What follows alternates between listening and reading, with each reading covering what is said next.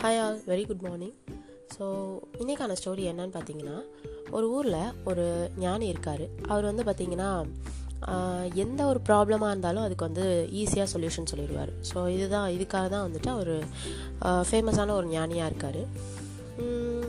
ஒரு நாள் வந்து ரெண்டு விசிட்டர்ஸ் வந்து அவரை போய் பார்க்கலாம் அப்படின்னு முடிவு பண்ணுறாங்க எதுக்காக அப்படின்னு பார்த்தீங்கன்னா அவங்க ரெண்டு பேருக்கும் வந்துட்டு ஒரு ப்ராப்ளம் காமனான ப்ராப்ளம் தான். ஸோ அதை பற்றி அவர்கிட்ட சொல்லி என்ன சொல்யூஷன் அப்படின்னு கேட்கலான்னு போகிறாங்க ஸோ ரெண்டு பேரும் வந்து பேச ஆரம்பிக்கிறாங்க. முனிவரே நாங்கள் ரெண்டு பேரும் இது மாதிரி ஒரே கம்ப கம்பெனியில் தான் வேலை பார்க்குறோம். எங்கள் ரெண்டு பேருக்கும் வந்து பார்த்திங்கன்னா ரொம்ப பிரச்சனையாக இருக்குது எங்கள் கம்பெனியில் அதாவது எங்கள் முதலாளி வந்து எங்களை ஏதாவது ஒன்று சொல்லிக்கிட்டே இருக்காரு. எங்களால் அங்கே இருக்கவே முடியல.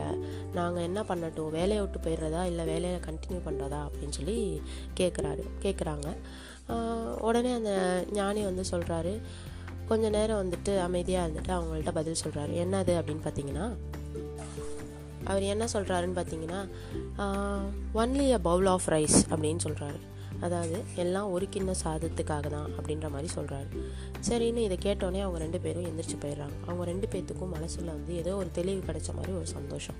ரெண்டு பேரும் நடந்து போயிட்டுருக்கும்போது அவர் என்ன சொல்ல வந்தாருன்னு உனக்கு புரிஞ்சுதா? எனக்கு நல்லா புரிஞ்சுது அப்படின்னு சொல்லிட்டு அவங்க வந்து ஆளுக்கு ஒரு பாதையை பார்த்துட்டு போகிறாங்க என்ன பண்ணுறாங்க அப்படின்னு பார்த்தீங்கன்னா ஒருத்தர் வந்து இதெல்லாம் ஒரு வேளை சாப்பா சாதத்துக்காக தானே?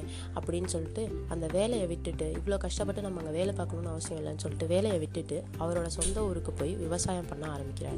இன்னொருத்தர் வந்து இதெல்லாம் ஒரு ஒரு வேளை சாதத்துக்கு தானே?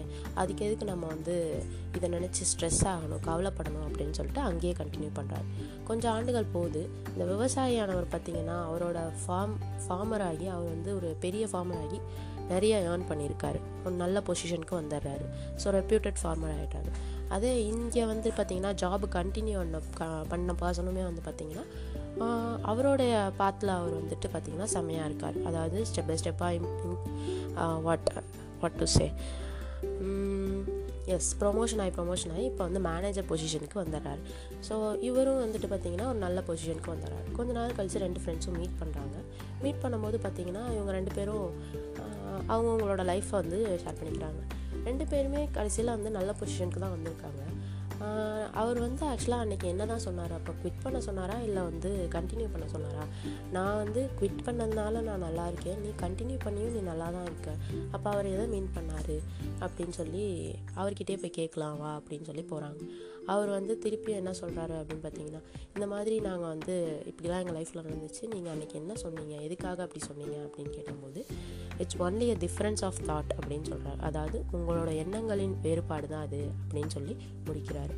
அதாவது ஒரு பர்சன் வந்து அவங்கள வந்து ஒருவேளை சாப்பாட்டுக்காக நான் கஷ்டப்பட வேண்டாம்னு நினச்சேன். அதனால் என்னோடய சாப்பாடு நானே உருவாக்கலாம் அப்படின்னு நினச்சி நான் விவசாயம் பண்ண ஆரம்பித்தேன் அதனால நான் வந்து இப்போ இவ்வளோ பெரிய விவசாயியாக இருக்கேன் அப்படின்னு சொல்லுவேன் இன்னொரு பர்சன் வந்து ஒருவேளை சாப்பாட்டுக்காக நம்ம எதுக்கு இதெல்லாம் போய் பெரிய பிரச்சனையாக எடுத்துக்கணும் அப்படின்னு நினச்சிட்டு நான் இங்கேயே கண்டினியூ பண்ணேன். என்னோடய வேலையை நான் நல்லா செஞ்சுட்டே இருந்தேன். எனக்கு வந்து ப்ரொமோஷன் கிடச்சிச்சு. நான் இப்போ நல்ல பொசிஷனில் இருக்கேன் அப்படின்னு சொல்லுவேன் இதே மாதிரி தான் நம்மளோட லைஃப்லேயும் பார்த்தீங்கன்னா நம்மளும் ஒருவேளை சாப்பாட்டுக்காக ஒரு ஒரு கப் சாதத்துக்காக தான் நம்மளும் வந்து உழைச்சிட்டு இருக்கோம் ஸோ அதை வந்து நீங்கள் வந்து ரொம்ப ஸ்ட்ரெஸ் பண்ணிலாம் உழைக்கணும் அப்படின்லாம் அவசியம் இல்லை. ஸோ ஸ்ட்ரெஸ் ஃப்ரீயாக உழைங்க. ஏன்னா எல்லாருமே த எண்ட் ஆஃப் த டே பார்த்தீங்கன்னா நம்மளுக்காக நம்ம நம்ம ஃபேமிலிக்காகவும் தான் நம்ம வந்து கஷ்டப்படணும். ஸோ ஃபேமிலியை நல்லா பார்த்துக்கணும்.